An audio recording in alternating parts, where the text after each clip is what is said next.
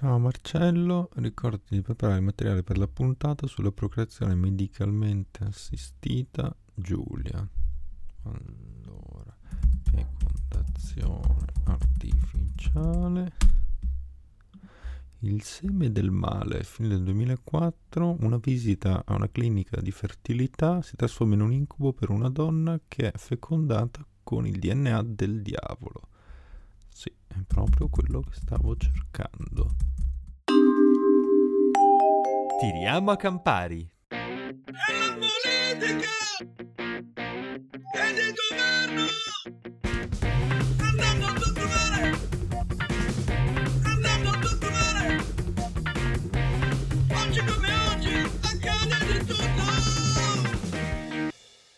Eccoci, buonasera e benvenuti a un'altra puntata di Tiriamo a Campari, la realtà al tempo dello spritz nel tempo di uno spritz. Oggi sono qua con Giulia. Ciao Giulia. Ciao, ciao a tutti. Oggi parliamo di un argomento di cui io non so assolutamente nulla, e cioè la procreazione medicalmente assistita. Ne parliamo con Federica Esposito, specializzata in ginecologia, che si occupa di diagnostica e terapia della sterilità di coppia. Ciao Federica. Ciao, buonasera a tutti. Allora, Fede, ti faccio io questa prima domanda. Il tema della procreazione medicalmente assistita presuppone un problema di fertilità. In genere l'argomento della fertilità è un argomento che è appannaggio del mondo femminile, nel senso che anche a livello mediatico ormai il messaggio della donna a un certo punto deve cominciare a preoccuparsi dell'orologio biologico, il tempo scorre e la fertilità non è più quella di quando avevamo vent'anni, è abbastanza frequente come tema. Invece per quanto riguarda riguarda l'uomo, silenzio stampa. È giusta questa cosa, nel senso che generalmente la donna che ha più problemi di fertilità più passano gli anni o può essere anche l'uomo coinvolto? Allora, è proprio vero quello che dici, si parla tanto di fertilità femminile e poco di quella maschile. Ma partendo dal pensiero che per avere un bambino serve un'ovocita, ma serve anche uno spermatozoo, parlare di fertilità maschile è sicuramente importante devi considerare che tra le cause di infertilità quella maschile incide per un 25%, quindi in realtà non poco, un quarto. Secondo me la motivazione sta tanto su un'impronta socio-culturale. Devi considerare che la donna inizia ad andare dal ginecologo dall'adolescenza e ci va annualmente per controlli, pap test, eh, visita, ecografia, mentre il maschio quando è che arriva dall'andrologo? Quando insorge il problema. Pochi uomini in epoca adolescenziale si rivolgono all'andrologo per verificare se hanno varicocele, eh, se hanno problemi di infertilità, la qualità del liquido seminale. È solo quando arrivano al problema, non arriva questo bambino, che fanno oh, degli esami. Quindi passare il messaggio che è importante che anche l'uomo si rivolga ad un andrologo nel corso della vita Uh, è fondamentale in maniera tale da scoprire alcune problematiche eh, per tempo e poterne eh, porre rimedio. Ma appunto per tempo quando? Qual è la media, l'età media per cui uno deve cominciare a dire aspetta mi faccio qualche esame? Noi donne andiamo dal ginecologo una volta l'anno, non dico che l'uomo debba proprio seguire una volta l'anno, però finché il, il bambino è piccolo le visite dal pediatra controlla uh, la discesa dei testicoli, il volume testicolare. Quando uno arriva al medico di base è difficile che vada dal medico di base o dall'andrologo per fare i controlli, quindi già in adolescenza uno dovrebbe andare a fare la prima visita per verificare il volume dei testicoli, se è presente del varicocele o altre problematiche che possono incidere a lungo andare sulla fertilità. Ecco, allora, io che non mi sento assolutamente tirato in mezzo a questi discorsi perché ho fatto delle visite andrologiche nella mia vita e appurato che non bisogna parlare a questo punto soltanto di un problema femminile, ma di un problema di coppia, ti chiedo Federica, quindi quando è che una coppia deve iniziare a pensare o si deve porre il problema se non sia il caso di ricorrere alla procreazione medicalmente assistita? Quali sono i segnali, adesso al di là di quelli evidenti, però quando è che dovrebbe iniziare a pensarci? Allora, una coppia dovrebbe rivolgersi a un centro specializzato in infertilità dopo un anno di ricerca della gravidanza senza un esito positivo. E questo è dovuto al fatto che l'80% delle coppie eh, riesce a concepire in un anno di eh, rapporti adeguati. Cosa si intende per rapporti adeguati? Almeno due o tre volte eh, a settimana.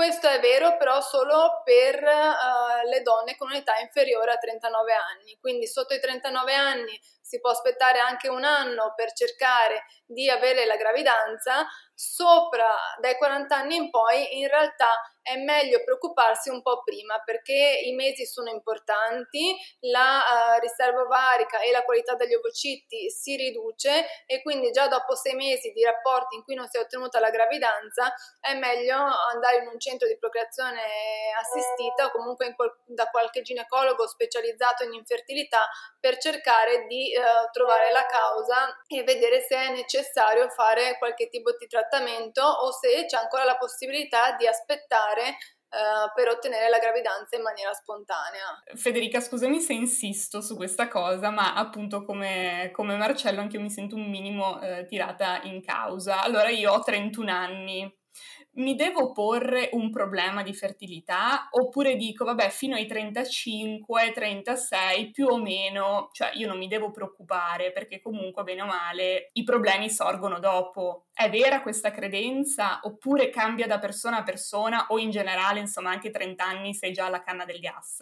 Allora no, i problemi allora, non è che i problemi insorgono dopo, bisogna capire di cosa si sta parlando, ovvero se tu sei una uh, persona che sta ricercando una gravidanza e a 31 anni stai avendo rapporti due o tre volte alla settimana e non riesci ad avere la gravidanza, allora anche se hai 31 anni ed è passato un anno, devi andare in un centro specializzato perché la problematica non è data soltanto dall'età, ma è data da un sacco di problematiche. Se uno sta ricercando una gravidanza che abbia 25 anni, che ne abbia 30, che ne abbia 35, se è un anno che prova ad avere rapporti mirati, quindi un rapporto mirato all'ovulazione o comunque rapporti adeguati, quindi due o tre volte alla settimana e questa gravidanza non arriva, dopo un anno di questa ricerca spontanea deve già andare in un centro specializzato per fare tutte le analisi per scoprire la causa di questo non arrivo della gravidanza. Non sapendone assolutamente nulla, nulla, io prima di iniziare questa puntata eh, ho cercato di documentarmi sull'argomento e una cosa che mi ha incuriosito sei andato su Google? Certo che sono andato su Google, questo è quello che fanno tutti a partire dal nostro ministro degli esteri quando, quando devono imparare a fare qualcosa e ho cercato di documentarmi sull'argomento e quello che mi ha colpito molto è stato trovare una miriade di siti di centri specializzati in procreazione medicalmente assistita, soprattutto all'estero, con delle sezioni dedicate alle recensioni dei clienti e anche alle foto dei bambini. Ora, siccome l'argomento si presta anche molto a dibattiti politici, etici e in passato è stato oggetto di discussioni anche molto accese, Secondo te, da medico, da studioso, è una conseguenza anche del fatto che questo argomento non sia così sdoganato nel nostro paese, il fatto che altrove si ricorra a vere e proprie tecniche di marketing per, cercare, per cercare di attrarre clienti dal nostro paese, oppure è una cosa bah, normale? Allora, eh, secondo me il fatto che tu trovi in prima linea i centri esteri è perché i centri esteri stanno un po' globalizzando tutto. Anche qua in Italia stanno continuando ad aprire centri e sono sempre eh, provenienti dall'estero perché sono loro che hanno i fondi, sono loro con le ditte farmaceutiche dietro, quindi noi in Italia arriviamo oh, un attimo dopo, quindi non è tanto oh, dovuto al fatto che qua in Italia non è sdoganato perché in realtà se vai sui forum eh, della procreazione medicalmente assistita qua in Italia, quindi eh, periodo fertile piuttosto che Future for Family,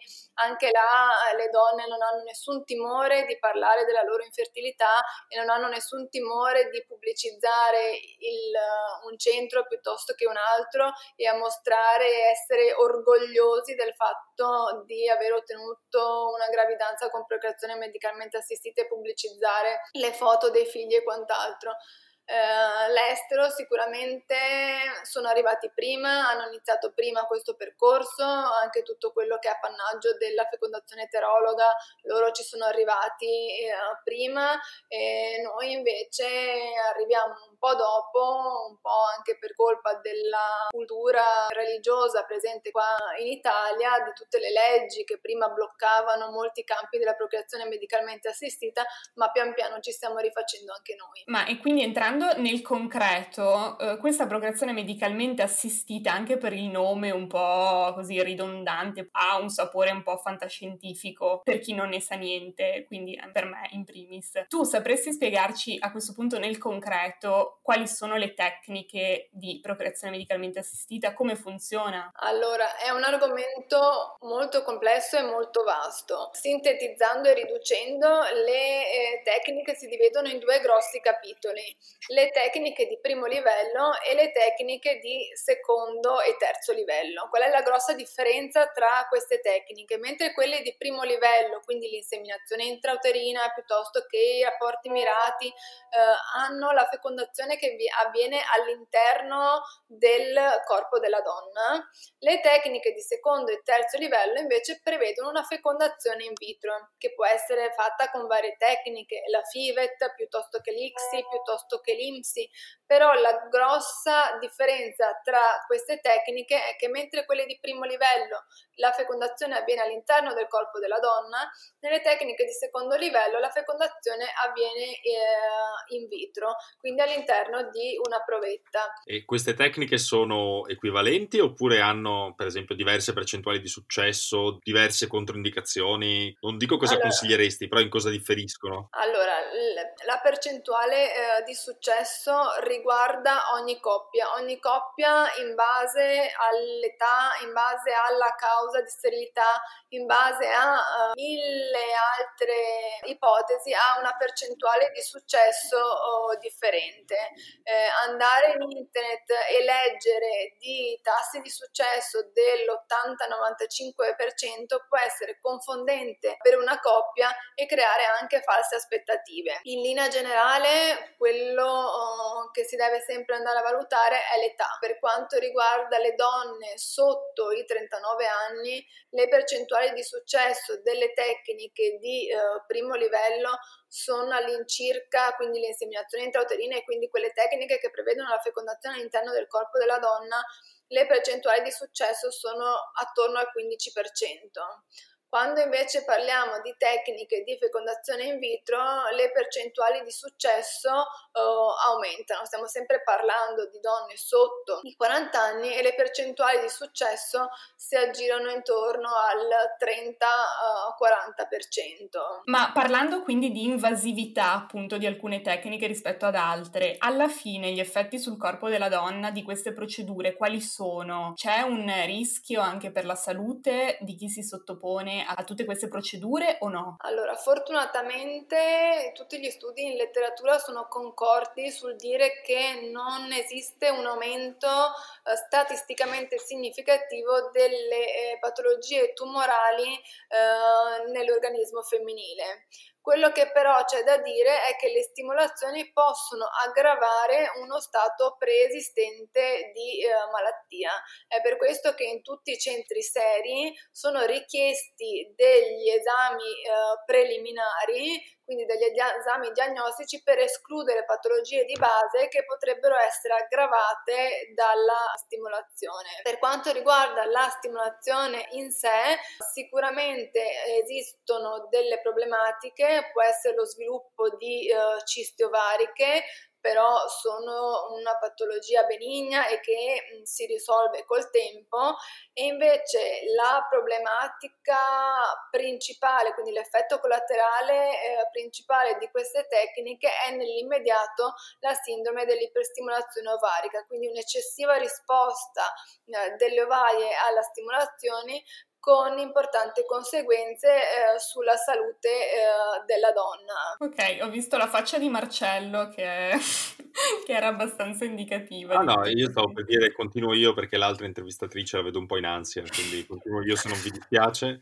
Anzi, ne approfitterei per chiederti un'altra delle cose che si sente, che si inizia a sentire a 30 anni in lontananza, è congelamento degli ovociti. Magari ogni tanto qualcuno ne parla, ti rimane impresso, ma nessuno sa che cos'è. Quindi, cara Federica, che cos'è? Rientra sempre in questo insieme di, di tecniche oppure è un'altra cosa e va considerato in altre situazioni?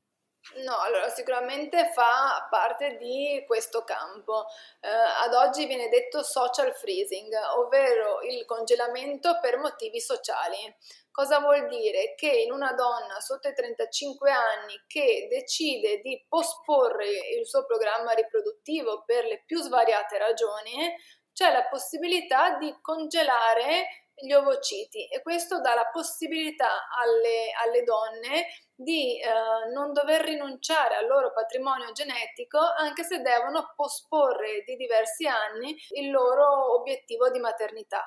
Vedi Giulia, quando ti chiedono sotto le feste, per, perché non hai ancora figlio, non hai ancora fatto un nipotino, devi dire che hai deciso di posporre il tuo programma riproduttivo per motivi sociali e sei copertissima. Lo già che lo sto posponendo. Torniamo seri. Poco fa hai parlato appunto di, della necessità di doversi sottoporre ad alcuni esami per escludere alcune patologie pregresse e hai fatto esplicitamente riferimento alle patologie di tipo oncologico.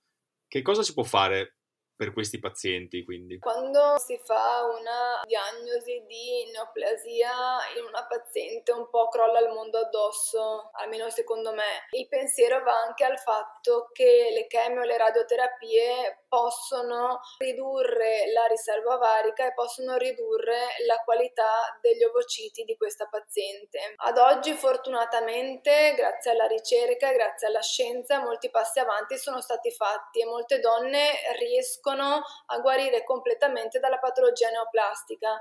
Quindi è fondamentale per queste donne, prima di intraprendere il percorso di eh, chemio radioterapia, pensare alla loro vita futura e nella vita futura rientra anche eh, il futuro desiderio eh, di maternità. È per questo che ormai nei centri pubblici sono stati instaurati dei centri di oncofertilità che permettono a queste donne, con un'equipe multidisciplinare, eh, di affrontare immediatamente, insieme alla diagnosi di neoplasie, questo argomento eh, in una donna che ha già superato la pubertà il congelamento degli ovociti, proprio come viene fatto per il social freezing, è il gold standard, cioè quello che viene eh, proposto. Nelle donne invece, prima, nelle bambine invece in età prepuberale, quello che può essere fatto uh, è il, la crioconservazione di tessuto ovarico, è ancora una tecnica sperimentale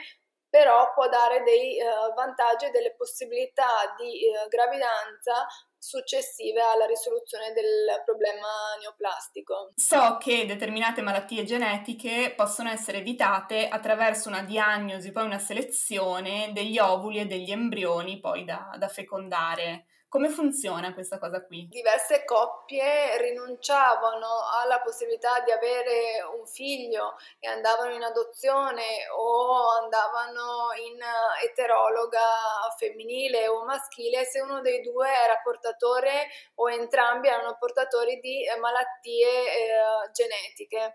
Ad oggi invece esiste la possibilità di eh, andare a fare quella che viene definita diagnosi per impianto. In cosa consiste? Nel momento in cui si è creato l'embrione, lo si porta allo stadio di blastocisti, si fa una biopsia sulle cellule che daranno vita al citotrofoblasto e si vanno ad analizzare. L'embrione viene eh, congelato e si aspetta la diagnosi. Su queste cellule messe in cultura si fa poi una diagnosi genetica, quindi è come fare una villocentesi estremamente precoce, cioè proprio ancora allo stadio di embrione. Quindi si va a analizzare questo, queste cellule e si scopre il patrimonio genetico, quindi si riesce a capire quale eh, embrione è esente dalla patologia uh, genetica ed è possibile trasferire soltanto gli embrioni che non presentano questa patologia, assicurando quindi alla coppia di poter avere un uh, figlio senza la malattia di cui sono portatori, pensa alla fibrosi cistica, alla distrofia muscolare,